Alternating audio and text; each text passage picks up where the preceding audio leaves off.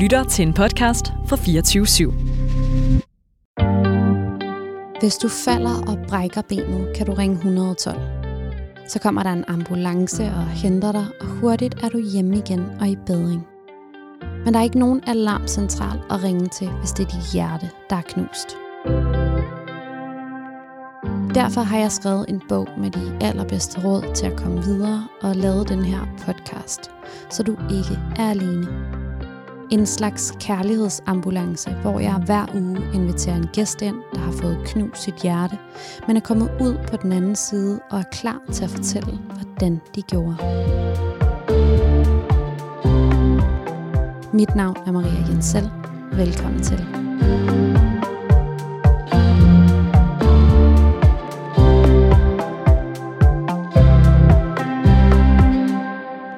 gæst i dag er forelsket i sin kæreste på 6. år. En ret vild præstation, når man tager i betragtning, at han kun er 25 år gammel. Men før han nåede dertil, så skulle han lige igennem et kæmpe heartbreak. Da hans hjerte var knust, skrev han så mange sange om det, at han umuligt kan tælle dem.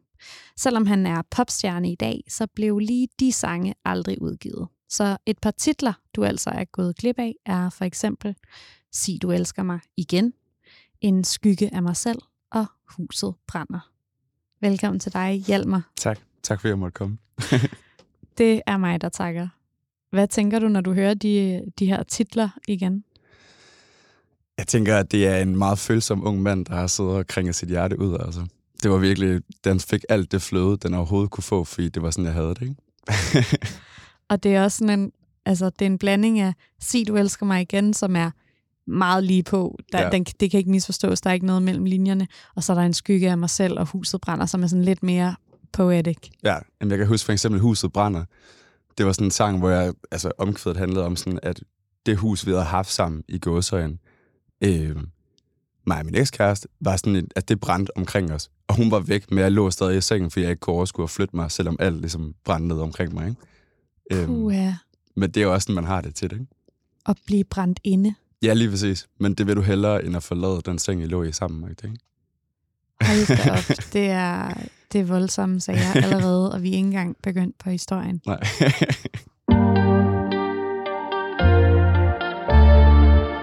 Inden vi øh, går i gang med den historie, så vil jeg gerne skrive dit kærligheds-CV med dig, som jeg gør med hver gæst i det her program. Så jeg har nogle spørgsmål til dig. yes. Hvor mange gange har du været forelsket? Rigtigt for alvor to gange. Det er ikke mange. Jeg tror bare, at ja, sådan storm har ramt mig to gange. Ikke? Og så tror jeg, at alt andet har været sådan mere fascination, eller hvad man siger. Ikke? Øh, men sådan ægte inde i hjertet, så er det to gange. Hvor mange kærester har du haft? To. Rigtigt også, ikke? Så har du været heldig at blive kærester med begge dine to forelskelser. Ja. Hvor mange gange har du slået op med nogen? Øh, en halv, hvis man kan sige det sådan, fordi vi blev enige om det. Ja. Og hvor mange gange har nogen slået op med dig? En. Så jeg kan næsten regne ud, at i det forhold, som du ikke er i nu, der er der blevet slået op i hvert fald to gange. ja, præcis. Det var ligesom to, øh, to runder. Hvor mange gange har du fået knust dit hjerte? Også øh, kun heldigvis øh, én gang. Troede du, at du aldrig ville blive glad igen? 100 procent. Det var ligesom om, at, øh, at livet sluttede der, og der ikke var noget at stå op til igen. Ikke? Er du blevet glad igen? Jeg, jeg er blevet meget glad igen. Og du har en kæreste i dag. Det røbede jeg jo også i introduktionen. Ja. Hende er jeg meget glad for. Hun er min boo. Så der er jeg heldig, altså. Hvor, altså, er det vildt, at I har været sammen i så lang tid, når du kun er 25. Vi mødte bare hinanden, og så blev vi meget, meget forelskede. Altså, og så øh, har vi bare blevet ved med at være det, på en eller anden måde. Ikke? Og der har været alle mulige ting, hvor det sådan... Selvfølgelig går det op og ned, og man oplever så meget af de her år og sådan noget. Ikke? Men øh, det ender altid med os og sådan vores kærlighed, og det er jeg meget taknemmelig for. Altså. Hvad er hemmeligheden bag at kunne være sammen i seks år, når man mødes, når man er 19? Jeg tror, det er at give hinanden plads til at gøre dig på en eller anden måde. At det er virkelig sådan, de her år er så formative, og man har så meget kørende begge to på en eller anden måde. Ikke? Øh, og jeg har for eksempel hele min karriere, som tager så meget tid, og man er meget væk, og hun har en kæmpe karriere kørende, også med det, hun gerne vil. Og sådan, det er ikke at låse hinanden på noget punkt, og så bare være sådan virkelig sådan, I do me, you do you, og så har vi hinanden i midten af det hele. Ikke? Det er i hvert fald vores hemmelighed, tror jeg. Har du været bange for nogle gange, at ej, nu, nu kommer vi til at gå fra hinanden, eller nu går det ikke længere? Der har klart været sådan, hvad skal man sige, tider, der var dårligere end andre, altså hvor det bare er mega svært, altså, ikke? Øhm, altså for eksempel, hvis den ene går igennem et eller andet, der er mega hårdt, så, øh, så er det også svært at bibeholde den der tosomhed nogle gange, ikke? Øh, fordi man ikke rigtig sådan lige kan se ud over sin egen næsetip, og derfor sådan lukker der lidt inden, ikke? Eller sådan noget så simpelt som i, at den ene skal ud og rejse i nogle måneder, og det skal man finde ud af, eller vi har også boet i hver sin by, og sådan skulle køre et langdistanceforhold, ikke? Så nogle gange har det selvfølgelig været sådan, sådan et, hvor man var sådan, åh, det er lidt op ad bakke lige nu. Men jeg ved også, hvad der venter for enden af det, hvis, hvis vi ligesom puller through forhåbentlig, ikke? Øhm, altså, nogle tider har været svære, ikke? Jo. Også, altså jeg, jeg prøver bare at sammenligne med sådan de forhold, jeg havde på den alder, da jeg var 19 år gammel, i forhold til, hvordan jeg er i et forhold nu. At der sådan, kan jeg godt se, at der er rigtig mange grunde til, at mit forhold i dag har øh, tusind gange bedre chance for at holde, fordi jeg Mm. er blevet meget mere reflekteret og rolig og bedre til at kommunikere, Ja. og nogle sådan egenskaber, som jeg ikke besad, øh, da jeg var teenager Ja. øh, på samme måde. Så jeg synes, det er ret vildt, at I er blevet voksne sammen på den måde, og har kunne gennemgå sådan nogle år, som du selv siger, hvor man udvikler sig så ekstremt meget mm. i alle mulige retninger. I alligevel har formået på en eller anden måde at kommunikere ret moden, siden I er fundet tilbage til hinanden hver gang I er glædet væk. Jamen, der tror jeg også bare, at vi har været heldige, at vi er bare sådan meget... Vi passer sammen på en eller anden måde, ikke? Altså, med det hele. Altså, og sådan, der er aldrig nogen af os, der har stået sådan og følt den anden træk sig for meget til, at det kunne øh, komme over os, eller blive kommet over på en eller anden måde, ikke? Øhm, og sådan, så jeg tror meget af det er bare held, og så er vi bare sygt forelskede hinanden, og det er sådan, det kommer du langt med, hvis det ligesom overstiger alt det andet, der, der kommer.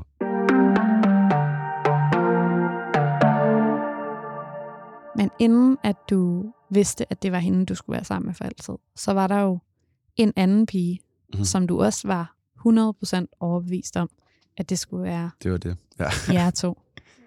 Vil du ikke prøve at gå tilbage til, altså helt tilbage til forelskelsen?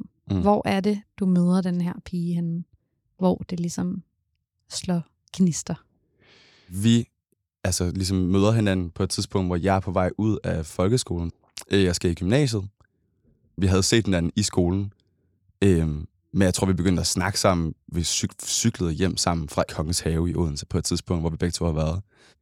Og begyndte bare at snakke, og sådan, du ved, udviklede det stille og roligt, og sådan, "Nå, men skal vi lige, skal vi spise eller andet sammen en dag, altså sådan noget med, altså, få en pizza.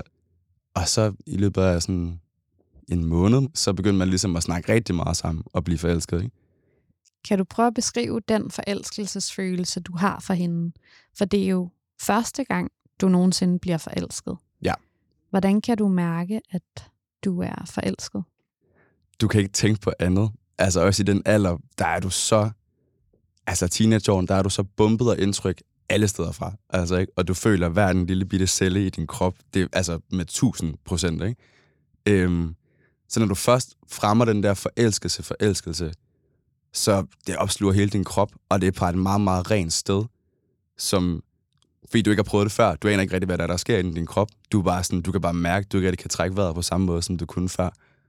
Øh, og du bliver sådan besat af et dårligt ord, men det gør man alligevel. Altså man bliver virkelig, virkelig sådan, du hungrer efter næste gang, du skal se personen. Ikke? Hvilket er jo den dejligste følelse i hele verden, men på det tidspunkt ved du måske heller ikke rigtig, hvor du skal placere den henne. Så det er sådan meget stormfuldt. Jeg kan selv huske, altså jeg synes besat er et kæmpe ord, mm. fordi jeg kan selv huske, da jeg var teenager og ekstremt forelsket på et tidspunkt, hvor min far, han havde i overvis planlagt, at hele min familie, altså min mor, min far, mig og min lille søster, vi skulle på sådan en lang rejse, altså det var sådan noget seks uger, Mm. til Honduras og Nicaragua og Costa Rica. Og de havde sparet op, og de havde planlagt det, og vi skulle ud på den her magiske eventyrsrejse. Og jeg var bare ikke til stede på den tur. altså på nogen måde. Jeg sad kun i mine egne tanker og tænkte på min kæreste. Mm. Øh, og jeg ventede på at få sms'er fra min kæreste, og jeg skulle finde net, så jeg kunne skrive til min kæreste, Og og, jeg skulle tage billeder af alt, hvad vi så, kun til, så min kæreste kunne se det. Jeg var fuldstændig ligeglad med alle aberne. Øh, jeg skulle bare have billeder af dem, så jeg kunne vise til min kæreste, at jeg har set aber i dag. øhm, og når vi snakker om den tur i dag, så er det sådan lidt med en sorg fra min fars side, fordi han føler bare, at hele den her tur handlede om den her teenagefyr, ja. som ikke var med på turen, mm. men som på alle måder var, det var med det eneste, på der turen. blev snakket om. Ja. Det er rigtigt nok. Det er også i den der sådan alder. Dit perspektiv er anderledes, end det er, når du bliver ældre, tror jeg. Så bare sådan en, altså seks uger er virkelig lang tid, ikke? Altså bare Ja. en uge på det tidspunkt, er sådan, det tror jeg ikke, jeg overlever. Nej. Det kan jeg ikke. Altså sådan, det er fuld, altså du kan slet ikke se ud over det der kæmpe bjerg, som er jo, det er jo over, før man ved det, ikke? Men øh, det kan man bare ikke rigtig sande, tror jeg, overhovedet. Kan du huske, hvordan I bliver kærester? Ja, det var hjemme hos hende, hvor at, øh, vi faktisk havde altså, spist pizza. Vi havde set den anden i en måned på det tidspunkt, men var sådan lidt nervøse begge to på en eller anden måde. Ikke? For ligesom at sådan, sætte ord på ting. Øhm, det var jeg heller ikke særlig god til på det tidspunkt, egentlig.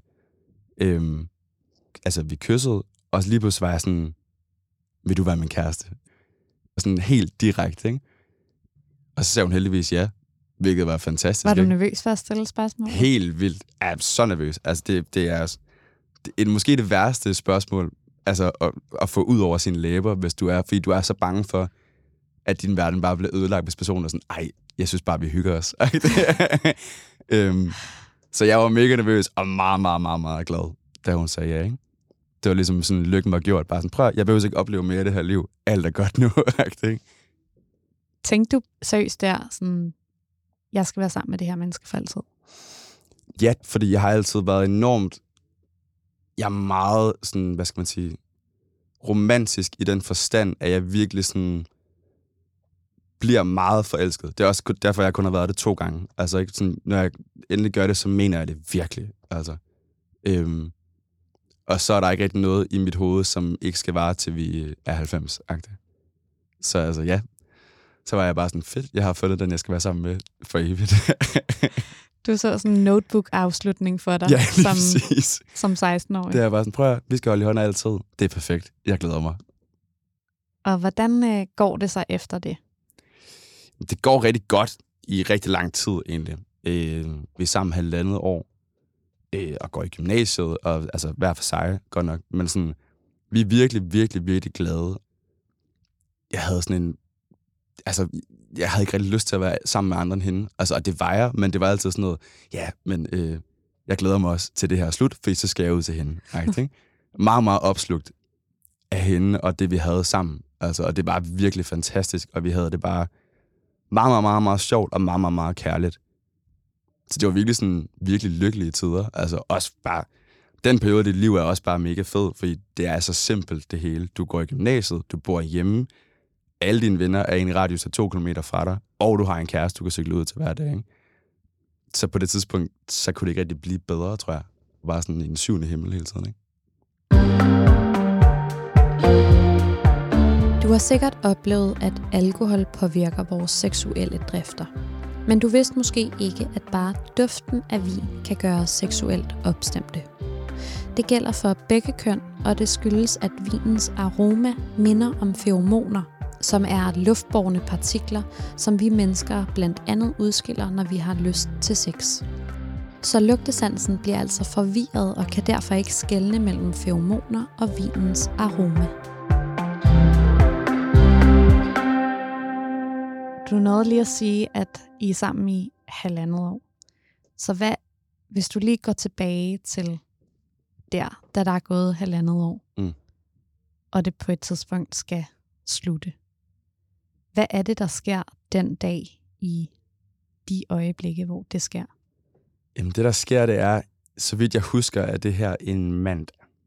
Og det er sådan, øh, efter øh, jeg har været i skole i gymnasiet, cyklede ud til hende, og sådan, jeg havde tænkt, altså man lige skulle lave lidt lektier, og hygge og kysse lidt, og sådan, du ved, sådan helt almindelig, nu ses vi lige, fordi det er en helt almindelig hverdag, ikke? Og da jeg kommer derud, kan jeg godt mærke, at hun er meget stille, og jeg er sådan, nah, det kan være, hun har haft en dårlig dag, eller et eller andet, ikke? Øhm, og vi ligger sådan på sengen, og jeg, jeg kan huske, at jeg prøver sådan, ligge og snakke om alt muligt, og der kommer ikke rigtig noget fra hende. Hvor jeg sådan, altså, hvad er der galt? Eller sådan, er, der, er der et eller andet, ikke? Og jeg havde ikke set noget som helst komme. Altså, jeg var fuldstændig sådan blindsided og troede, alt var perfekt. Og lige pludselig så var hun sådan, prøv at hjælpe mig. Jeg bliver nødt til at slå op. Altså, jeg kunne slet ikke tro, hvad jeg hørte overhovedet. Altså, og jeg var sådan, hvor, hvorfor det? Og hvor til hun så sagde, at det var fordi, hun havde mødt en anden. Hun var meget, meget sådan blevet forelsket i. Og øh, det blev hun nødt til at prøve at forfølge, fordi det, det havde overtaget hele hendes krop. Så derfor var vi slut. Og jeg kan bare huske, at jeg, altså, du starter med at være sådan lidt en disbelief-agtig, hvor man er sådan, hvad, altså, er det en dårlig joke, det her, eller hvad?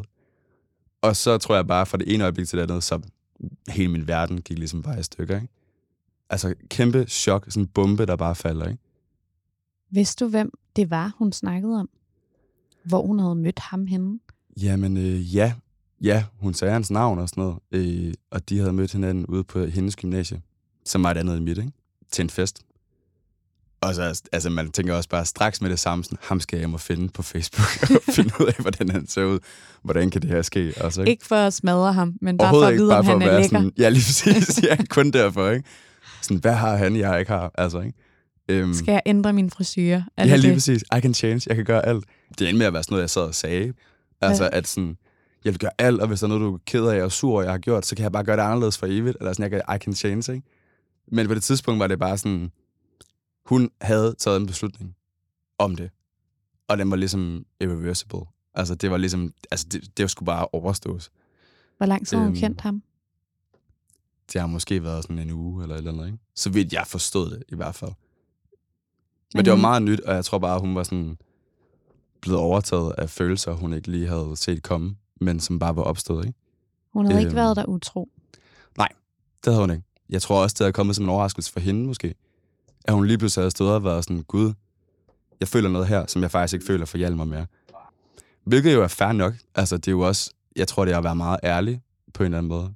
Det kunne jeg bare ikke bruge til særlig meget, følger, jeg, fordi man bare var ulykkelig. Vil du ikke prøve at beskrive den, den følelse, som du sidder i, i de her, altså hvor lang tid var det, de her timer, hvor du sidder og græder og fortæller hende, at du kan ændre dig. Hvordan er det at være inde i dig der?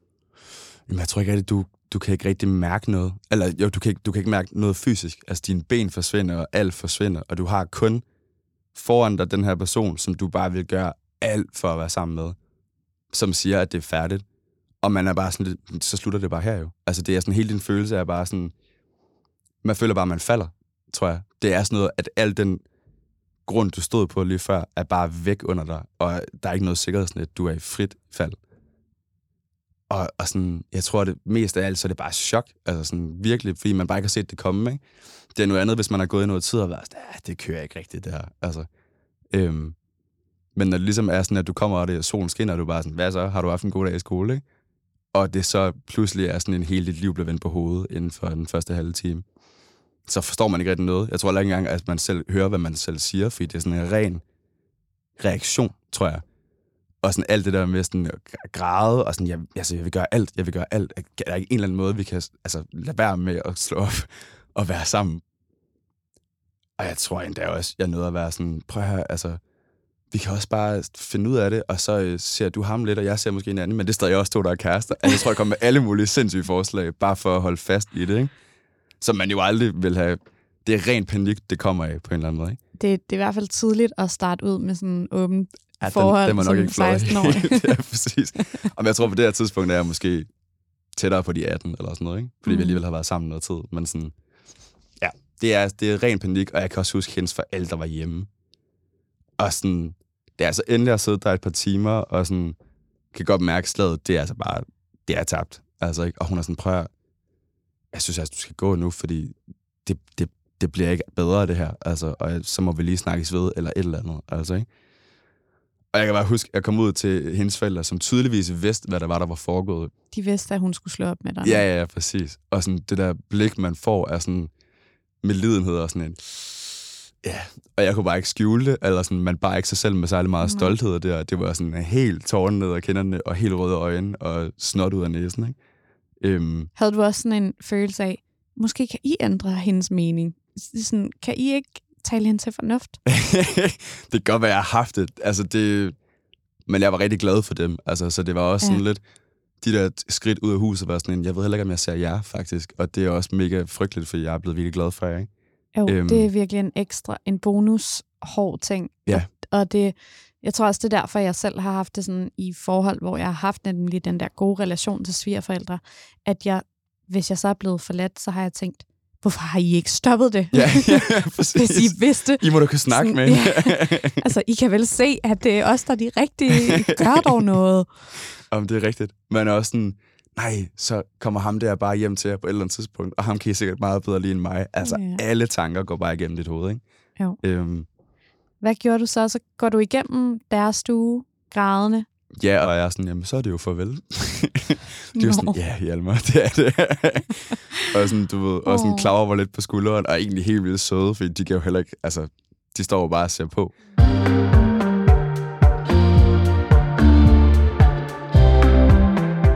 Man skulle ikke tro det med alle de film, historier og jokes, der findes om frygtelige svigermødre. Men ifølge Berlingske viser en dansk undersøgelse, at 95% af danskerne faktisk føler, at de har et godt, eller i hvert fald acceptabelt forhold til deres svigerforældre. Så hvis du er en af de 5%, der havde et knap så fedt forhold til dine svigerforældre, kan du glæde dig over, at du kom ud af relationen i tide, og altså stadig kan nå at blive glad for alle de søde, gode potentielle svigerforældre, der er derude. Og så går jeg udenfor, og jeg skal have min cykel hjem, og jeg kan huske, hendes hus lå nogle kilometer fra, hvor jeg boede. Ikke? Og så kan jeg bare huske, at jeg ringer til min mor, og er sådan, du bliver nødt til at komme og hente mig. Jeg kan ikke, jeg kan ikke komme hjem selv. Og hun var sådan, "Mm, er der noget galt med din cykel? Og jeg var sådan, nej, men hun er slået op, og jeg, jeg kan bare ikke. Altså, jeg kan ikke, jeg kan ikke flytte mig. Du bliver simpelthen nødt til at komme på din cykel, og så kan vi gå hjem sammen, for jeg kan ikke selv. Til at starte med var hun sådan, ej, kom nu bare lige hjem. Altså, ikke? Og så tror jeg efter et par minutter, kunne hun godt høre, okay, det kan han ikke. Sådan, han er gået fuld, ben fuld lammelse. Ja, præcis. Og så ender det så med, at hun kommer, hvilket egentlig også, altså, når jeg ser tilbage på det, er ret pinligt, egentlig. Men, øh, men, det, men det sidste, du tænker på på det tidspunkt, det er faktisk, hvorvidt du er pinlig. Du er mega ligeglad, fordi Ja. det er bare sådan, Men det, du det er kan kun, jo hvad du ikke. føler. Jamen, ja, det, det går bare ikke. Altså, Nej. ikke? Og hun kommer så, og sådan, vi går hele vejen, og jeg går bare og græder, ikke? Og jeg kan huske, vi møder nogen, vi kender på gaden, hvor min mor bare sådan, ja, hej. Nej, det er ikke, og jeg kan ikke engang kigge på dem. Det er sådan, jeg, stop, jeg er ligeglad med, at I kigger på mig. Jeg er ked af det. Fuldstændig ulykkelig, altså. Ikke lige det fedeste moment i hendes øh, liv. Øhm, Hun vidste jo også godt, at hun skulle have en teenage-dreng hjem, som havde fået sit første knuste hjerte, og hun Præcis. skulle prøve at hjælpe dig med at hele det på en eller anden måde. Ja, ja, præcis. Fordi, altså, jeg tror godt, hun kunne mærke sådan, okay, den her, den er ikke overstået på en dag eller en uge. Altså, det, den har sat sig dybt, ikke? Hvilket den også gjorde, altså jeg kom bare hjem og altså, græd og græd og græd, og så ringede jeg til min bedste ven, som jeg skrev musik sammen med på det tidspunkt, og var sådan, du bliver nødt til at komme over, fordi et, så skal jeg lige græde ud. Og så tror jeg også, jeg har brug for, at vi skriver en kærlighedssang, og det skal vi nok skrive rigtig mange af i det næste stykke tid. Og han kom så over, og sådan, det var mega smukt, fordi drengen nogle gange er sådan lidt, vi kan godt være halvdårlige til at snakke om ting, især i den der alder, ikke? Men sådan, ham her, som stadig er min bedste ven den dag i dag, altså det, det kunne vi godt, altså ikke? Og virkelig snakke, så det var jeg meget taknemmelig for egentlig. Og vi sad på den aften, vi skrev Sig, du elsker mig igen, faktisk. Som bare udelukkende handlede om, at alt var ødelagt, og det eneste, du kunne tænke på, var at sådan, få personen til at føle det her igen, på en eller anden måde, ikke? Øhm, men altså, jeg er også taknemmelig for, den tålmodighed, han havde, han havde der, for jeg var uden for pædagogisk rækkevidde. Kunne du synge sangene uden at græde? Jeg tror faktisk mere, det var ham, der sad og sang, og mig, der var sådan, kom med ord, og så når han sagde noget, var jeg sådan, ja, det er rigtigt. Det er sådan, jeg har jeg det. tror simpelthen bare ikke rigtigt, at jeg kunne andet end at hulke, og sidde og være sådan totalt tabt inde i mig selv. Mens han prøvede at være sådan, det er sgu da et meget godt omkvæd, det her. Hvor jeg sådan, ja, gid hun vil elske mig igen. Så han sad og tænkte på det musikalske, og du sad og tænkte på dit ja, han, kærlighedsliv. jeg tror bare, han prøvede at få skibet til at flyde. Ikke? Jo. Sådan, ja, men det kan da også være, at vi skal drikke øl på fredag. Sådan, ja, det kan jeg altså ikke lige tænke på lige nu. Ikke? Det lyder som en ret ekstraordinær ting, i hvert fald i forhold til, hvad, hvordan jeg husker i virkeligheden både teenage-drenge dengang, men også øhm, mænd i dag, når jeg taler kærestesover med mænd, er der mange, der siger, at det er svært at snakke rigtigt mm. om følelserne med mine drengevenner. Øh, så at han var i stand til det, og I var i stand til det, da I var øh, 18 år gamle, er jo ret vildt på en eller anden måde. Hvor, hvordan foregik sådan nogle samtaler? Var det, altså var det sådan den mere klassiske, sådan op på hesten igen, og det er lige meget, fuck hende, eller var det sådan en følsom samtale af, hvordan du rigtig havde det? Jeg tror faktisk, jeg var så heldig, at sådan, jeg havde og har virkelig gode, gode, gode, gode tætte venner. Ikke? Og ham her, vi skrev musik sammen hver dag. Så når du i forvejen er to, sang, der skriver, eller to drenge, der skriver musik sammen, så, så deler du mange følelser, fordi man kan ikke bare sidde og skrive om at have det fint. Så derfor bliver du nødt til at sådan, især mellem mig og ham, tror jeg, vi havde sådan en bånd, og har det stadigvæk, hvor vi virkelig kan sådan ringe og være sådan, den er ikke god, og jeg skal lige græde, og sådan er det stadigvæk, hvis der er et eller andet. Så på en eller anden måde var det ikke så fremmed for os at gøre på det tidspunkt, for jeg tror, vi har skrevet musik sammen i et år på det her tidspunkt. Ikke? Så sådan, det var meget naturligt for os. Men jeg tror også, at jeg begyndte... Altså, det, det tog lang tid, det her. Det var virkelig sådan... Altså, jeg tror, at han sådan de første 14 dage, og mine andre venner, og mine forældre, og alle mulige, var sådan, yes, vi ved det godt, du er fuldstændig ulykkelig.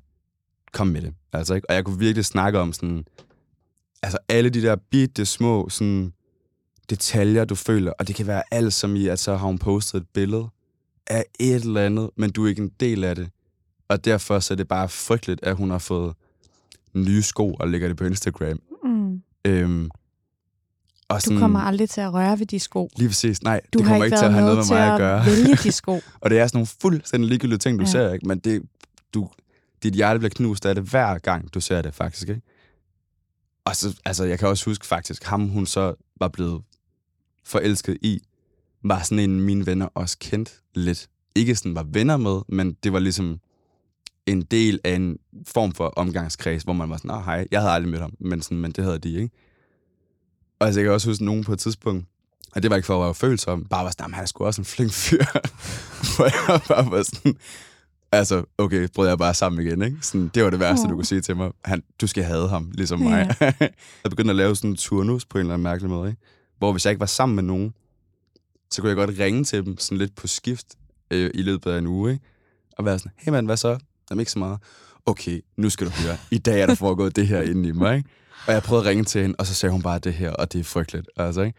Og jeg tror på et eller andet tidspunkt, der havde jeg søbet i det så meget, at folk begynder at være lidt, okay, ikke nu, altså, ikke mere nu. Nu skal vi ikke tage at drikke øl. Altså, det kan også være, at den her pige, hende, jeg tror faktisk, altså hun godt kan lide dig, har jeg hørt nogen sige. Hun er mega sød og smuk. Vil du ikke lige, skal vi ikke prøve at sådan, se, om du kan komme over og snakke med hende og få en øl eller sådan noget, ikke? Og sådan prøve at være sådan lidt konstruktiv og sådan lidt, der er altså også noget andet, du kan gøre i livet. Men når du er i det her headspace, som jeg var, og som man er, når det, du tror er den eneste ene, knuser dit hjerte, ikke? du kan ikke rigtig se noget. Det eneste, du kan se, det er dig og hende, og hvad der er sket imellem jer. Altså, du går bare rundt med skyklapper på.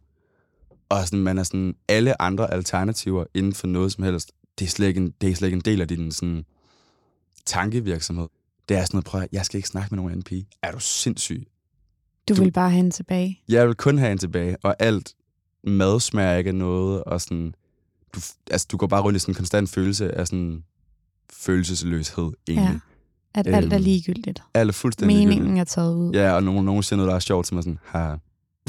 så, så ja. du bare kigger lidt igen, ikke? Sådan, det er jo ikke rigtigt sjovt. Nej, ikke, lige præcis. Når hun ikke er i mit Man liv. kan vide, om hun har lagt noget på Instagram. Ja. øhm, og så tror jeg bare meget, meget hurtigt efter, at det sådan største chok ligesom har lagt sig, hvor du bare er helt følelseslammet og handlingslammet, så tror jeg meget hurtigt, at jeg var sådan, jeg skal have hende tilbage. Uanset hvad, jeg skal bare have hende tilbage, og jeg skal have hende til at blive forelsket i mig igen. Koste hvad det vil. Og et var, at jeg begyndte at skrive alle de her sange. Jeg tror også, jeg sendte nogle af dem til hende, og var sådan, jeg elsker dig så stadig. Vil du ikke godt please komme tilbage? Svarede hun på sangene? Ja, det gjorde hun. Ja, og igen, det var også bare, hun havde stil, altså ikke, for det gjorde hun, men det var sådan en, Hjalmar, prøv at, det er så slut. Og jeg er virkelig ked af det, men jeg kan ikke gøre, for jeg har det sådan her. Og, og det, bliver, det bliver du nødt til at acceptere også. Hvor jeg tror bare, jeg var sådan, jeg skal ikke acceptere noget som helst Nej. overhovedet, før vi to er sammen igen. Kom et polititilhold, før jeg... ja, du ved, det var bare sådan en, jeg bliver ved med at prøve, ikke? Øh, og jeg kan også huske, en dag efter en måned eller sådan noget, så øh, købte jeg blomster, tulipaner. Og så havde jeg skrevet et langt, langt digt til hende. Og så tog jeg ud til hendes forældres hus og lagde det på dørtrinnet og ringede på og skyndte mig at gå igen. og jeg tror bare, jeg flygtede, ikke? men vidste ligesom, det ville komme indenfor i huset, og forhåbentlig ville det ændre noget, hvilket det ikke gjorde. Men sådan, der var mange af sådan nogle, hvad skal man sige, meget, meget helhjertede, men også desperate forsøg på at få hende tilbage, og sådan tage en gammel video af eller vi havde optaget i photobooth, som man alle havde på deres øh, computer på det tidspunkt, ikke? Øhm, og så lægge Ryan Adams version af Wonderwall ind over det, wow. og sende til hende og være sådan, prøv at se, hvor godt vi havde det. Det kunne vi altså godt få igen, ikke? Præcis, soundtracket til vores forhold. ja, præcis. Og alle mulige ting. Jeg tror også, altså, hvilket man også bare tit gør, men når du så drikker dig fuld, hvilket godt kan være en løsning, altså i hvert fald lige den eneste, man kan se foran sig, ikke? Men så er det også, så kom jeg i hvert fald også til at ringe til hende og være sådan endnu mere sølle og sådan tage mig tilbage agtig, ikke? Hvilket heller ikke, altså, man kan sige, et, så er det lidt synd for hende, der også hele tiden skal have det, og være sådan, okay, hjælp mig, altså, ikke? Men det er også bare sådan en, når du gerne vil have nogen tilbage, så er det faktisk næsten det værste, du kan gøre, det er at gå så meget sådan i fuld panik, tror jeg, og ringe og ringe og ringe og skrive og skrive og skrive og sådan noget, ikke? Det er en alarmberedskabsfølelse i ens krop, ikke? Hvor Præcis. man hele tiden nærmest diger af sådan en spænding, for du kan hvert øjeblik få et svar, eller du ja. kan ikke få et svar, og, og begge ting er fuldstændig ekstremt overvældende. Ja, og man går nærmest rundt i sådan en naiv, naiv tro på, at sådan, når jeg ringer til hende nu, så vil hun gerne være sammen igen. Ikke? Lige dag, ja. der er den der.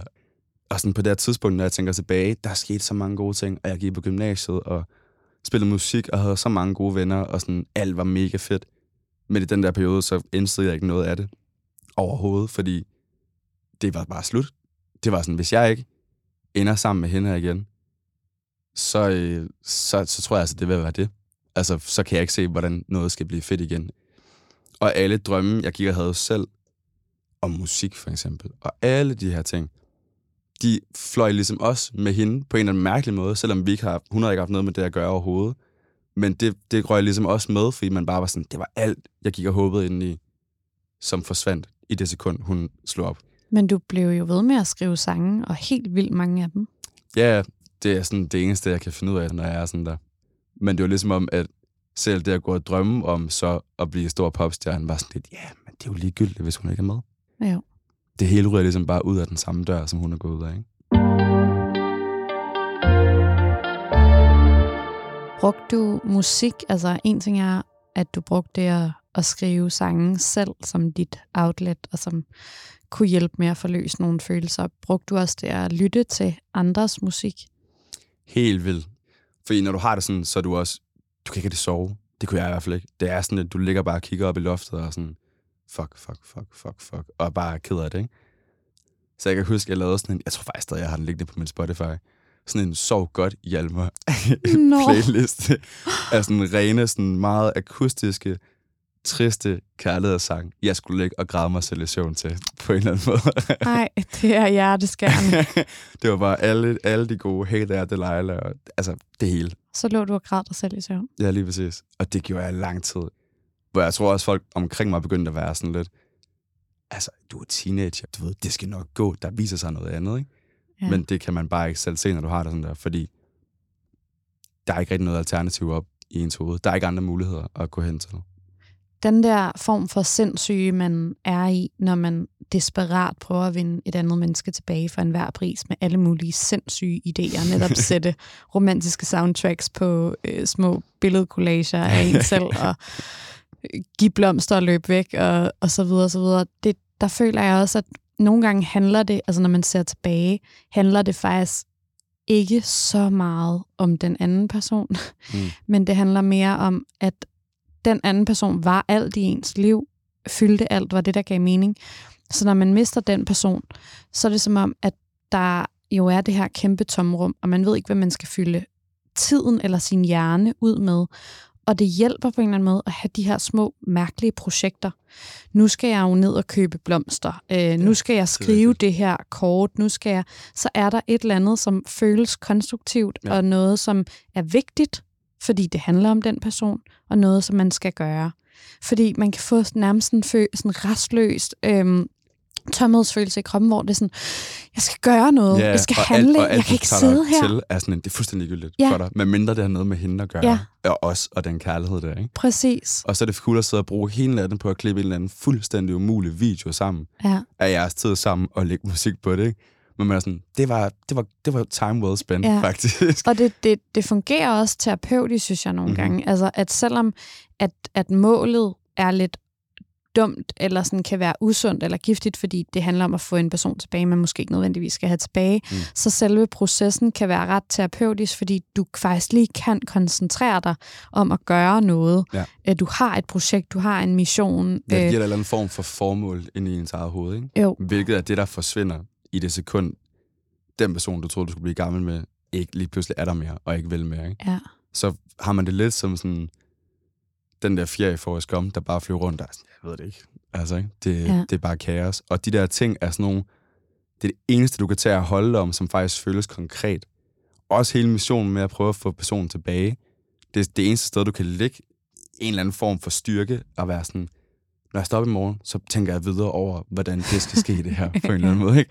Jo. Øhm, og det er ligesom noget af det eneste, der gør, at man ikke bliver fuldstændig vanvittig, tror jeg også, i de der perioder. Ja. Selvom det i og for sig også er en lille smule vanvittigt, det man har gang i. Helt vildt. Det er sådan en virkelig øh, sindssyg blanding af at være det mest sindssygt giftige, du overhovedet kan gøre. Ja. Øh, og samtidig så giver det dig i momentet en form for øh, mening med livet. Ja, jamen lige præcis. Det er virkelig hovedet på sømmet.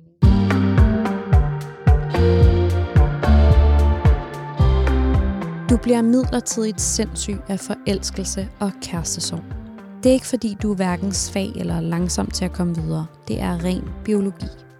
Et stort amerikansk studie har ifølge Berlingske scannet forelskede menneskers hjerner og fundet ud af, at forelskelsen sidder i to bestemte områder i din hjerne. Begge områder er her motivation, belønning og drivkraft også sidder. Og her stoffet dopamin, der giver os en vild lykkerus, bliver produceret.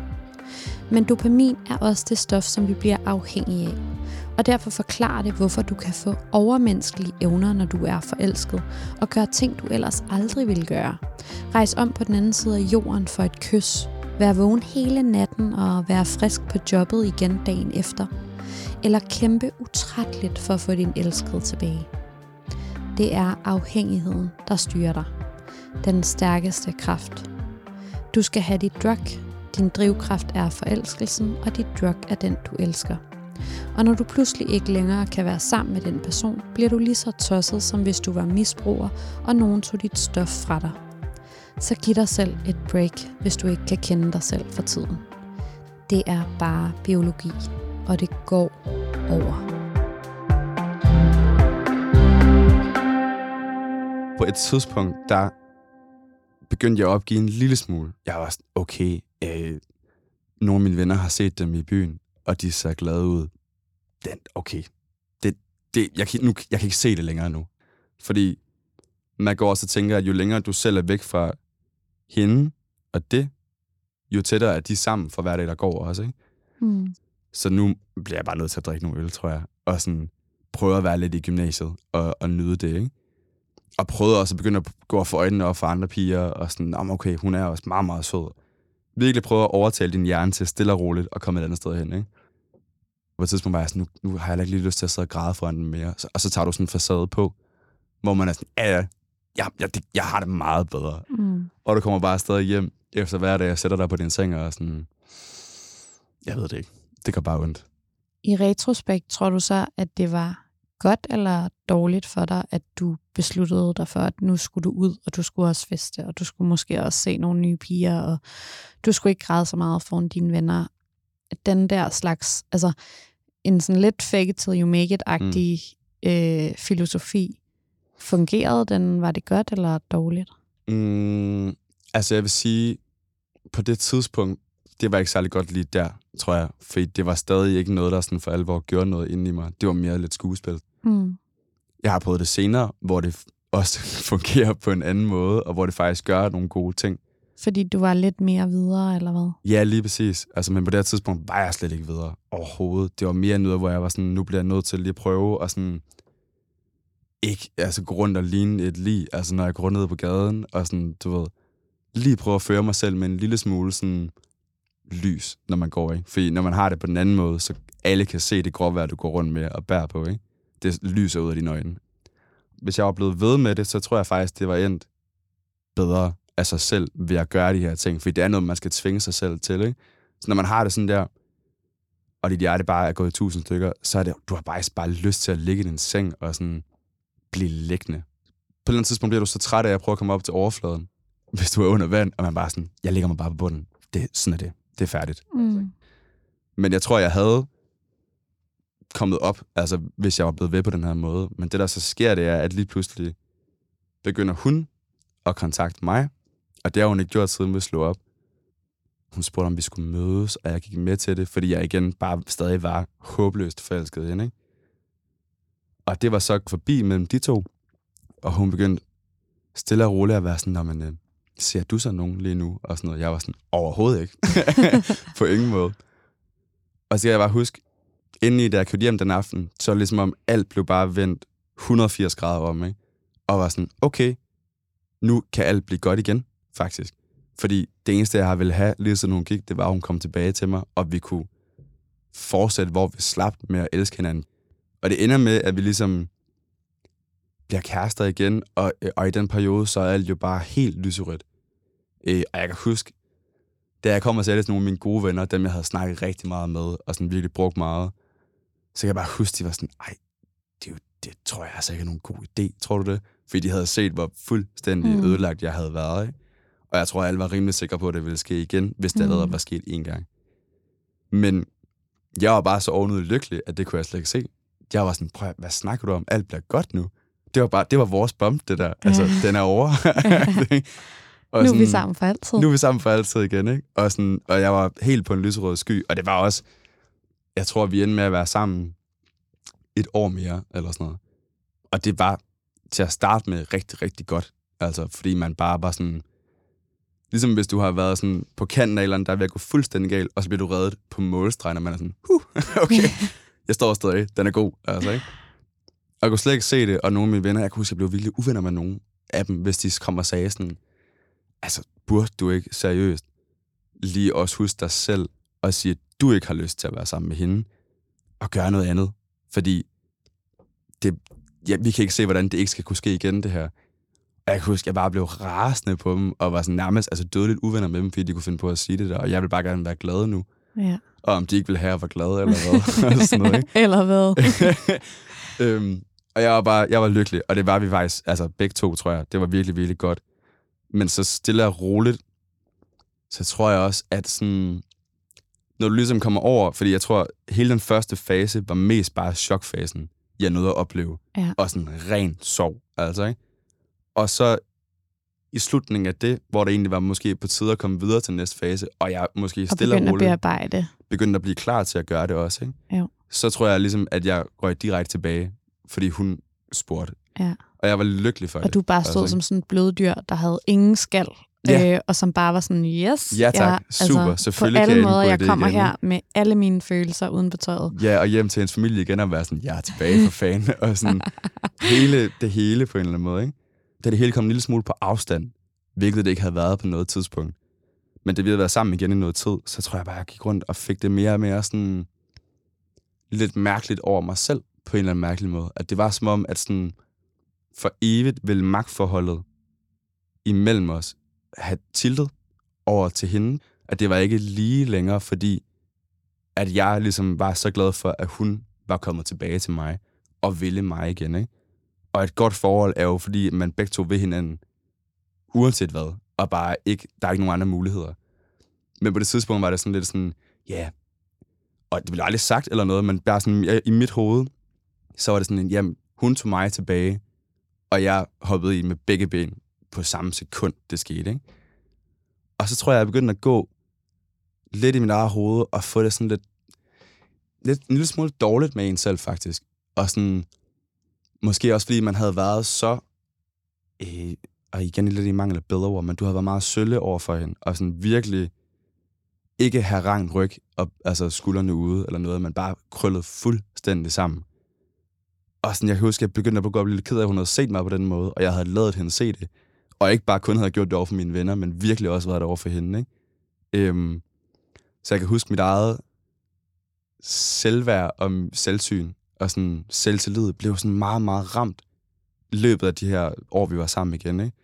Og begyndte virkelig at gå og sådan fortryde en lille smule, hvordan jeg havde taklet hele den her situation. Mm. Det tror jeg begynder at sætte lidt dæmoner i mit hoved i hvert fald. Om at sådan lidt, jeg tror min stolthed var enormt meget ramt. Og stolthed er en dum ting. Altså, du kan ikke rigtig gøre noget som helst med det. Men alligevel så, hvis du først begynder at gå rundt og tænke på det, så er det også rigtigt nok på en eller anden måde, ikke? Og jeg kan huske, altså sådan... Ja, jeg tror bare, altså, ja, det er svært at beskrive egentlig. Men Du har jo heller ikke nået at være vred på noget tidspunkt, Nej, fordi du bare var besat af at få hende tilbage. lige præcis. Altså, hvis der var gået et halvt år, hvor vi ikke var sammen eller sådan noget, ikke? så havde man ligesom været mange flere faser igennem og være sådan, okay, I do me now. Ja. Og det nåede jeg bare ikke til, for jeg hoppede i, altså, med hovedet først i den pool, der var vores forhold, lige snart hun havde lyst til det igen. Ikke? Og det tænkte jeg ikke over den første lange stykke tid, og så begyndte jeg virkelig at tænke meget over det. Ikke? Jeg kunne, altså, hvis jeg så ham der komme gående på gaden, så røg det hele ind over mig igen. Ikke? Hvor jeg Ja. bare var sådan, følte, jeg havde udslettet mig selv en lille smule i jagten på at få hende tilbage. Ja. Og jeg måske havde efterladt en lille smule af mig selv i det der hul, der var de måneder, vi ikke var Ja. sammen. Øhm, og så også, altså, så når man er sammen igen, så øh, er det jo ikke, fordi hun sagde noget om, at jeg skulle det, men du begynder også at tænke over sådan, gud, hvis der er noget, du ved, du godt kan lide, et eller andet, eller noget, man ved irriterer hende lidt, eller sådan noget, ikke? som har været et eller andet før, så går du så store buer udenom det, fordi du bare ikke vil hen til et sted, hvor hun kan komme til at tænke på det her igen, Mm. med om man måske ikke skal være sammen med. Og på den tidspunkt, så er du også sådan, nej, Så hvor er ligger du meget... bange. Ja, man lader sådan lidt evig frygt, og man lægger enormt meget bånd på sig selv også, omkring ting, hvor man er sådan, ja, jeg har måske egentlig lyst til øh, det her i dag, øh, og bare tage ud med drengene, og være fuld, altså ikke, men måske skal jeg lade være med det, så hun ikke bliver øh, Gå fra mig. ja, irriteret over det, og så mm. vælger jeg at gå fra mig igen. Jo. Og så begynder du altså bare at blive sådan lidt en underlig version af dig selv, når du først begynder at gå rundt i det her mindset.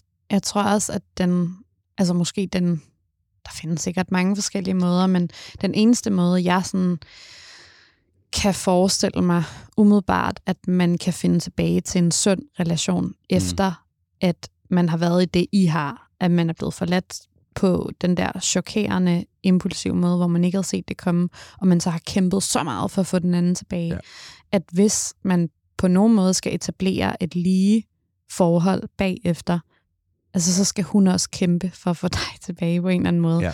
Og det behøver, ikke være på sådan en barnlig måde, hvor du skal sige nej øh, 17 gange, og hun skal ikke komme hen og give dig blomster, eller du skal spille kostspejl eller noget, men at man har nogle virkelig grundige, dybe, lange samtaler om, hvad er det, der er sket, og ja. Hvordan kunne du svigte mig, og, og den store undskyldning, og snakke frem i, okay, men nu tilgiver vi så hinanden, og det Mhm. gør vi, fordi vi vil det her, og hvor vil vi hen, og hvordan gør vi, hvis det her sker, og, og ligesom sådan kunne rase ud, kunne tage skænderiet, kunne øh, fortælle om det svigt, man har øh, følt, og mm. Sige de, alt det, man ikke følte, var i orden og sådan noget. Og det virker bare som om, at du jo bare sagde, jeg vil gerne, jeg vil gerne for hver en pris, du behøver ikke, nej, vi behøver slet ikke snakke om det mere. Vi, ja, vi bare, faktisk heller slet ikke ja, snakke om det. øh, vi skal bare være forelskede og lykkelige nu. Ja. Øh, og så ligger alle de der latente følelser jo og, øh, og ulmer. Ja, de ligger bare og venter på, at den første reforelskelse, eller hvad man kalder Ja. det, er over igen. Ikke? Jo. Øh, og jeg tror på det tidspunkt, jeg havde nemlig ikke lyst til, fordi at underbevidst tror jeg også, at min stolthed var så ramt af, at hun har siddet med mig, og ligesom fundet mig for let på vægten, og havde set noget, hun synes var mere interessant, og følt noget, hun synes var mere interessant, ikke? Med en anden fyr. Og det, det gør jo mega ondt. Altså, det gør virkelig, virkelig ondt at blive sådan... Jeg vil meget hellere have, at hun var kommet og sådan, jeg føler den ikke mere. Færdig. Men Mm. mm. når det så er på grund af en anden, så er du sådan virkelig, hele dit selvværd er bare sådan i bund, bund, ikke? Og man står og kigger selv i spejlet og sådan, "Jamen, du er fandme også grim, mand. og sådan, du Nå. ved, alle de her ting, ikke? Og det, og Det, det er jo underbevidst. altså ikke. Jamen tak, og i lige måde, altså. Men underbevidst, så ligger det også bare inde i dig på en eller anden måde, ikke? Mm. Øhm, og det uhyre kom så også lidt frem, tror jeg, da den første reforelskelse var over. Og man er sådan, gud, hvor har jeg det egentlig også dårligt med mig selv, fordi du gjorde det der. Jo. Men på det tidspunkt var det også bare måske for sent at begynde at snakke om, fordi der havde vi måske været sammen et halvt år igen. Ja. Og jeg tror, jeg har haft så travlt med at lægge det bag mig, at jeg bare virkelig havde lagt det i sådan en kasse og skubbet den ud på gangen og været sådan, færdig, slut, slut. Og jeg kan også huske, det var sådan noget, de gik jo stadig på gymnasiet sammen, ikke? Så der begynder også at komme sådan en lille smule, hvad skal man sige, mistro i forhold til sådan, når du møder ham på gang, hvad gør du så egentlig? Eller når I møder hinanden til en fest igen, hvad så? Så bare mange af sådan nogle bitte små ting, som man, som du siger, hvis man har grebet det rigtigt an, og snakket om det med det samme, og være sådan, dejligt, du vil være sammen igen, men det ved jeg altså ikke, om jeg kan, fordi vi skal lige have det her udredt på en eller anden måde, Ja. så vi kan starte. Det handler om at starte fra et rent sted, hvis man skal re- Mm. mm. altså, gøre noget igen. Ikke? Jo. Virkelig sådan clean slate. Der skete det her, det her, det her. Og jeg tror, vi er på det samme niveau nu, rent følelsesmæssigt. Og jeg er sikker på, at du vil mig for alvor, og ikke bare sådan, for lige, at det er trygt, eller sådan mm. noget. Ikke? Og det gjorde vi ikke, og derfor begynder alle de tanker også bare at opstå igen. Ikke? Da der var gået et år, så tror jeg mere sådan, så satte vi os bare ned en dag og var sådan, det kører ikke rigtig mere det her på en eller anden måde. Det er sådan et slut. Vi kysser heller ikke rigtig hinanden, som vi gjorde før, eller sådan. Det er ligesom lidt færdigt imellem os, kan man mærke, ikke? Øh, og så havde vi faktisk altså sådan et ret, altså det er lidt sjovt, men sådan et, et ret fint brud der, hvor man ligesom bare var sådan, okay, al respekt imellem hinanden, det er færdigt. Der tror jeg så måske egentlig, at jeg begyndte de næste faser fra det første brud. Ja. Ja.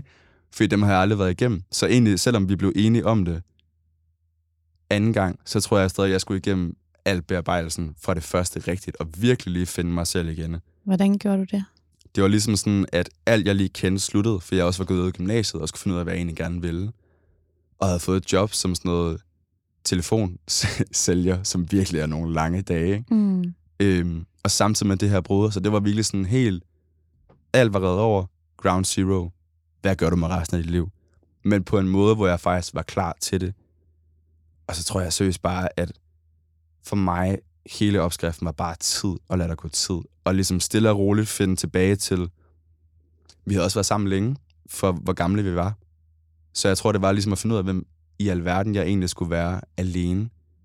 Og det havde jeg bare ikke rigtig noget at finde ud af første gang på nogen måde, for jeg bare følte, at jeg var skåret over i halv, og bare skulle have hende igen. Ikke?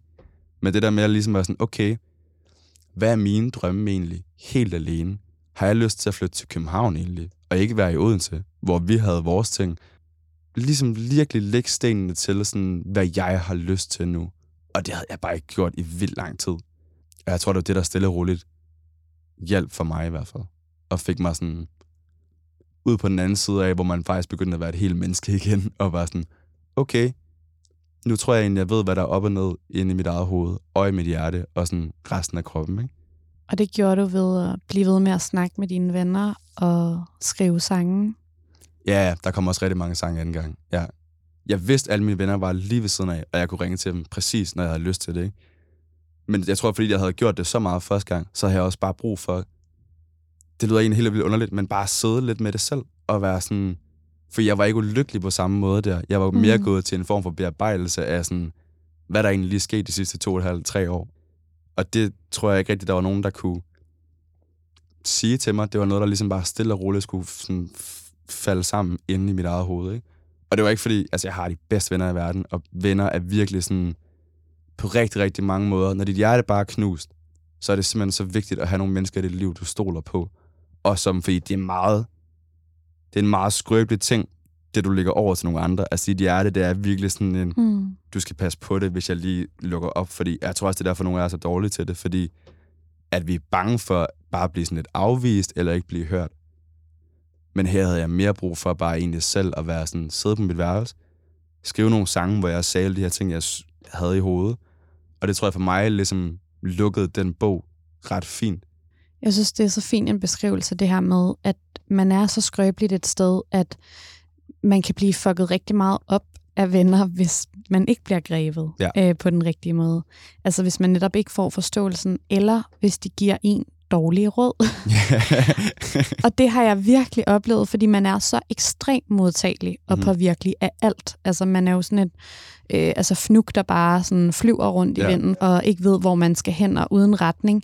Og, og hvis der så er nogen, der siger, ej, jeg synes faktisk, du skal ringe til hende nu. Øh, så er man sådan, hvad? Nok meget god idé. Okay. Nå, men, øh, hvorfor synes du det?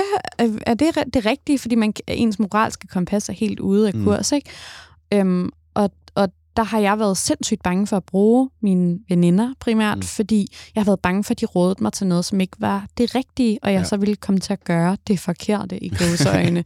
øhm, fordi jeg ikke var klog nok til selv at forstå, hvad der var det rigtige ja. lige nu. Og der har jeg bare haft så gode erfaringer med at udvælge sådan et par stykker, sådan min søster for eksempel, som jeg altid ved, sådan, Mm.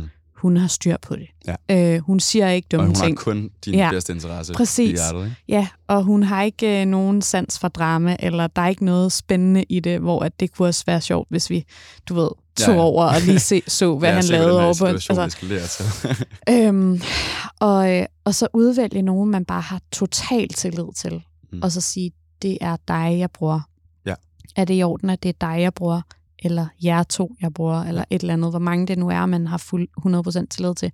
Fordi det der med bare at give sit hjerte til, til alle sine 10 venner, eller sådan, og så få 10 forskellige Mærkelige Øh, råd, ikke? ja, ja. råd tilbage, og så sidder man tilbage endnu mere forvirret, end man var i forvejen. Ja, og sådan også nogle måske venner, som hvis man har de der par stykker, som virkelig, og du sætter dem ind i alle millimeter af, hvad der, der foregår, hvad det sidste 100 skrevet er, hvad det sidste du har følt ind i er, altså Ja. alle mellemregningerne, ikke? Jo.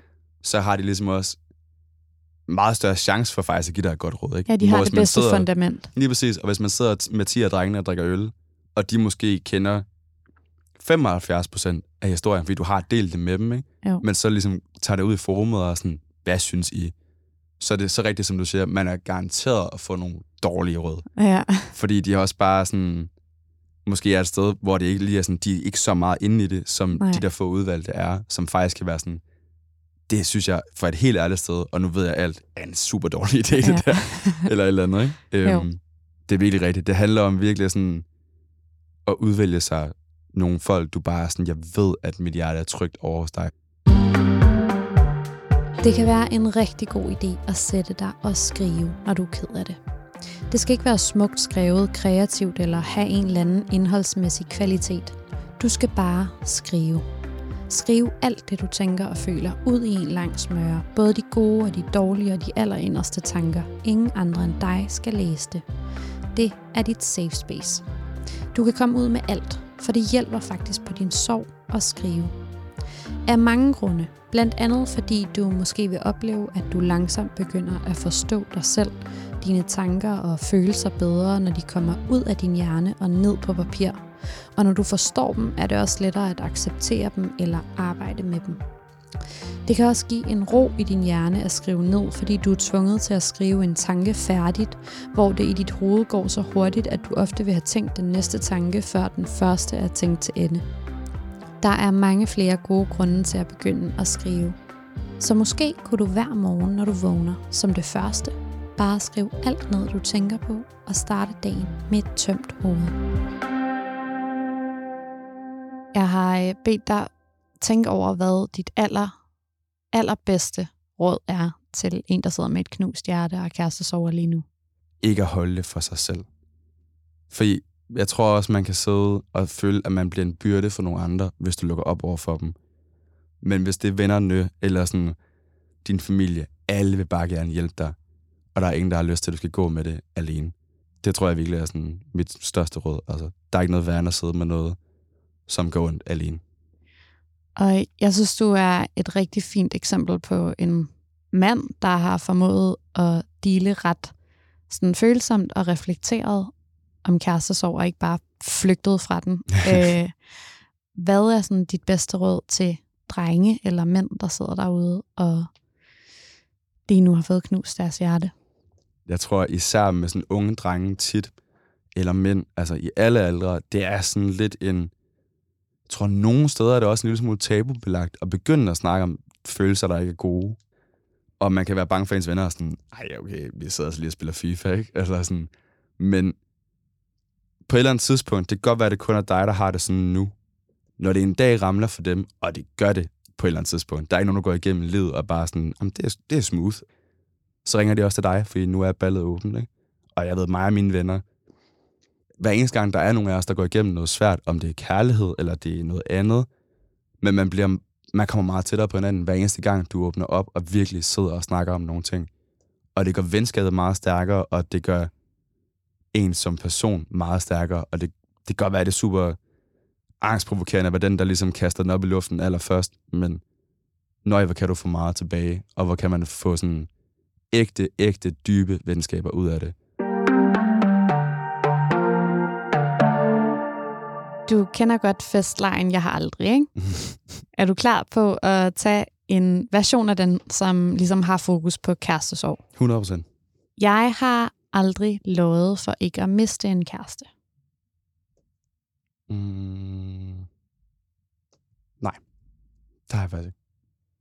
Kunne du finde på det? Nej.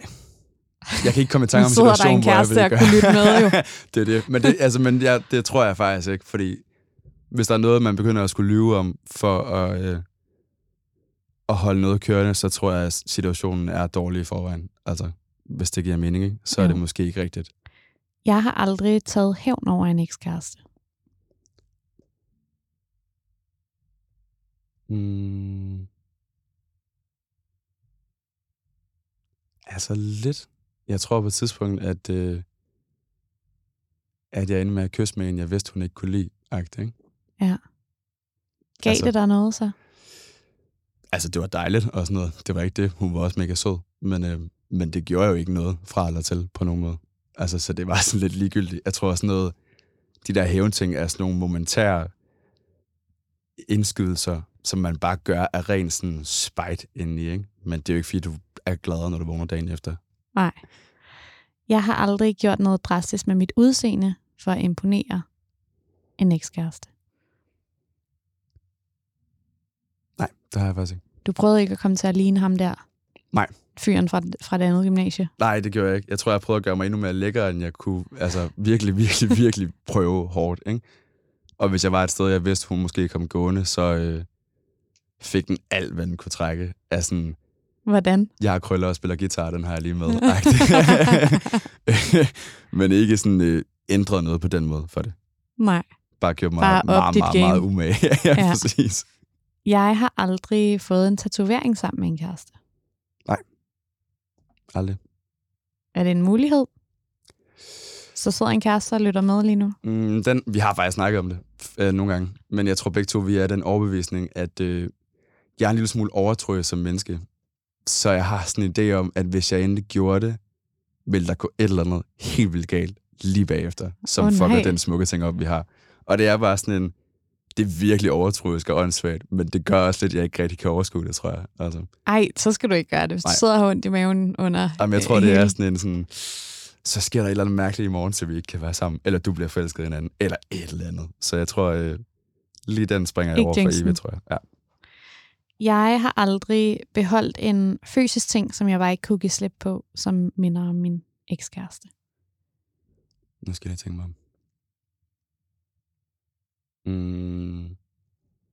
Jo, jeg kan huske, at min ekskæreste, hun gav mig på et tidspunkt i gave en sådan en skrabbog af sådan billeder af os og alle mulige sådan fine ting, ikke? som jeg havde stået derhjemme, mens vi var sammen. Og jeg tror, da vi så ikke var sammen mere anden gang, og det ligesom var slut-slut, så altså, skulle den ligesom ud altså, af mit værelse. Men jeg var også sådan, det er en virkelig underlig ting bare at smide ud. Mm. Så det endte med at give den til min mor, og var sådan, kan du ikke bare lige lægge den her et eller andet sted i kælderen? Ja. Og jeg skal nok aldrig kigge på den igen. Men jeg kan heller ikke rigtig lige smide den ud. Det ville Nej. også være lidt mærkeligt. Så den ligger et eller andet sted i nogle kasser i Odense, tror jeg. Det er så rigtigt. Det, det er enormt svært bare at smide sådan noget der ud, også selvom mm. det ikke på den måde har nogen værdi for en. Ja, Ja. og det er slet ikke, fordi du prøver at holde fast i Nej, personen på nogen måde, men det er mere for sådan, det føles ufølsomt. ja, og sådan en lille smule respektløst over for alle de dejlige følelser, man har haft sammen. Ja. Altså, ikke? Og alle de gode minder, og sådan, at man har, altså jeg tror, uanset hvordan noget ender, så skal man også altid bare huske, at man havde det virkelig også godt. Nej, hvor havde man nogle gode dage sammen, ikke? Og det, altså, vil ligesom være føler jeg måske bare at sådan kyle det helt ud af vinduet i det sekund, man lægger den i skraldespanden, ikke? Mm. Så jeg skal aldrig kigge på den igen, men jeg er glad for, at jeg ikke stod og smed den ud på den måde, ikke? Jo. Jeg har aldrig fortrudt, at jeg ikke selv slog op. Mm, nej, det har jeg ikke. Jeg tror, jeg endte med at fortryde, at jeg hoppede med begge ben først tilbage i det, uden at have mig selv lidt mere med, ikke? Nu skal vi til at prøve at hjælpe nogle lyttere. Fedt. For der sidder jo rigtig mange mennesker lige nu og har kærestesorg. Og det eneste, de kan tænke på i hele verden, det er deres knuste hjerte eller deres ekskæreste. Så jeg får en masse beskeder fra folk, som har spørgsmål til den her kærestesorg, som jeg håber, du vil prøve at hjælpe med. Meget gerne. Min kæreste er slået op med mig efter tre år sammen. Han var min første kæreste, og jeg troede helt oprigtigt, at vi skulle være sammen for evigt. Han er en meget ordentlig person, der er miljøbevidst og vegetar, og han køber ikke tøj fra firmaer, der ikke går ind for ordentlige menneskerettigheder. Og nu har han slået op med mig, fordi at han tvivlede på, om vi var rigtige sammen, selvom han fortsat fortæller mig, at han elsker mig. Og han slog ikke op for at være sammen med en anden, eller fordi jeg ikke var god nok. Så jeg har svært ved at finde det i mig, at være sur på ham, eller stoppe med at elske ham. Og jeg håber kun, at han vil komme tilbage til mig. Men mit spørgsmål er, hvad hvis han kommer tilbage? Kan jeg nogensinde stole på, at han ikke skifter mening igen? Og endnu værre, hvad hvis han ikke kommer tilbage? Hvad skal jeg gøre med alle de her følelser, jeg har?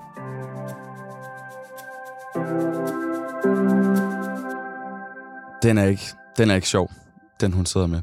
Det er den godt nok ikke. Øhm, det er virkelig sådan... Det er måske også... Det er rigtig hårdt, når du får en forklaring af hvorfor, og fordi jeg har fundet en anden, og sådan noget. Men mere også bare at have noget, der ligesom bare er slut for den anden person. Det kan nærmest gøre endnu mere ondt, tror jeg, fordi man forstår det endnu mindre på en eller anden mærkelig måde.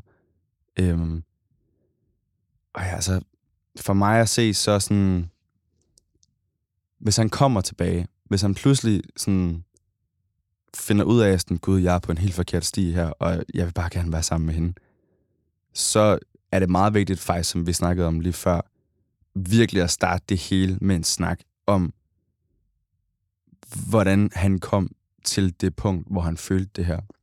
Og om det er noget, som bare kommer til at ske om en måned igen, fordi så spiller hun også sin tid og sådan gør sit hjerte endnu mere sårbart over for at blive såret. Ikke? Øhm, så jeg tror virkelig sådan, det er fair nok at blive i tvivl nogle gange. Altså, det, det, kan bare ske. Men man skal virkelig også finde ud af, hvorfor han er blevet det, og blevet det så meget, at han ikke kan se dem sammen længere.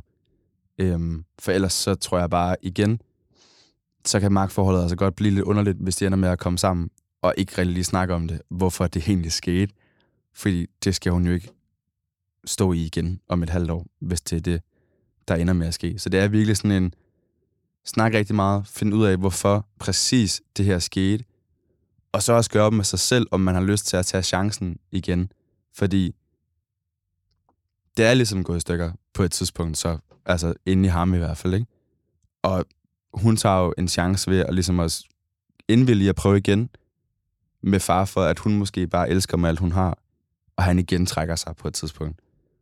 Og i den her tid, inden hun ved, om han kommer tilbage eller ikke kommer tilbage, skal hun så, altså skal hun beslutte sig for, at hun skal videre, eller at han ikke kommer tilbage, eller må hun godt være, kan hun godt holde ud og være i den, den der venteagtige position? Nej, den tror jeg er hård.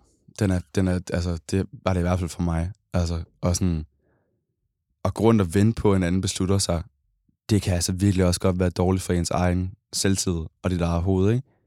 Jeg tror, noget af det, jeg fortrød mest, var, hvor meget jeg gik på kompromis med mig selv som person. Og det gjorde ondt i lang tid, faktisk, bagefter, og var sådan, du slettede dig selv fuldstændig for den anden person, ikke? Og det har jeg i hvert fald gået siden, og været sådan lidt sur på mig selv over, i hvert fald i tiden efter, at jeg gjorde, fordi at jeg var sådan, det er sådan den helt gamle, klassiske, er sådan, jeg synes, jeg fortjener mere, end at udradere mig som person fuldstændig, for at ligesom komme tilbage i hendes liv, ikke? Hmm. Øhm, så jeg vil sige, det, det, altså man skal virkelig også søge ind af, at prøve at ligesom mere tage seriøst, hvad der ellers er i livet, hun kan gøre, som gør hende glad. Og ikke kun grund og vente på ham her. Øhm, og virkelig også gøre op med sig selv, om hun overhovedet har lyst til det, fordi når noget ligesom er gået i stykker, så er det meget svært ved at blive det samme igen. Fordi det er på sammen en gang. Og det kan sagtens ske, men det er også svært. Og hun skal i hvert fald være meget, meget, meget, meget sikker på, at, at det ikke også er det bedste for hende at være sig selv og søge nye steder hen. Mm. Altså, i stedet for bare grund og vente for at gøre det, ikke? Jo, vente, fordi at det er ham, der har taget beslutningen, og Ja. så for enhver pris vil man gerne have ham tilbage, men lige prøve at se sådan, okay, hvis jeg lige streger fra ligningen, at det er ham, der tog valget, Mm. og ham, der forlod mig, og hele den her sådan offeragtige mm. følelse, hvor man er blevet svigtet, og så bare se på sådan, okay, men er det virkelig, er det virkelig os på alle med- Ja, og måder? er os, du rigtig glad? Eller var Ja. du egentlig det, ikke? Og er der noget ved ham, du også øh, måske var træt af? Altså, og det har man meget svært ved at se, når det er dig, der bliver slået op med. Ja. Så ser du kun den anden person som den her gyldne solstråle ting. mm, Men sådan, man glemmer måske også, at du selv gik rundt og havde det sådan lidt træt af det her, og sådan lidt herover og sådan noget, ikke? Jo. Og det skal at man, man bliver blind prøve for at- det. Det er sådan en skyklap-situation, hvor du bare det. jagter Ja. at få den anden tilbage. Ja, og sådan få kærlighed igen, ikke? Og den findes mange steder, også inde i en selv. Øhm, så jeg tror bare virkelig, det er sådan en meget stor mulighed også for selvrensagelse. At virkelig gå ud i alle fibre af din krop og mærke efter, om du overhovedet har lyst mere. Og også sådan, hvad skal man sige, det er en frygtelig rolle at stå i, den der lidt offeragtige rolle, og det er dig, der er blevet forladt.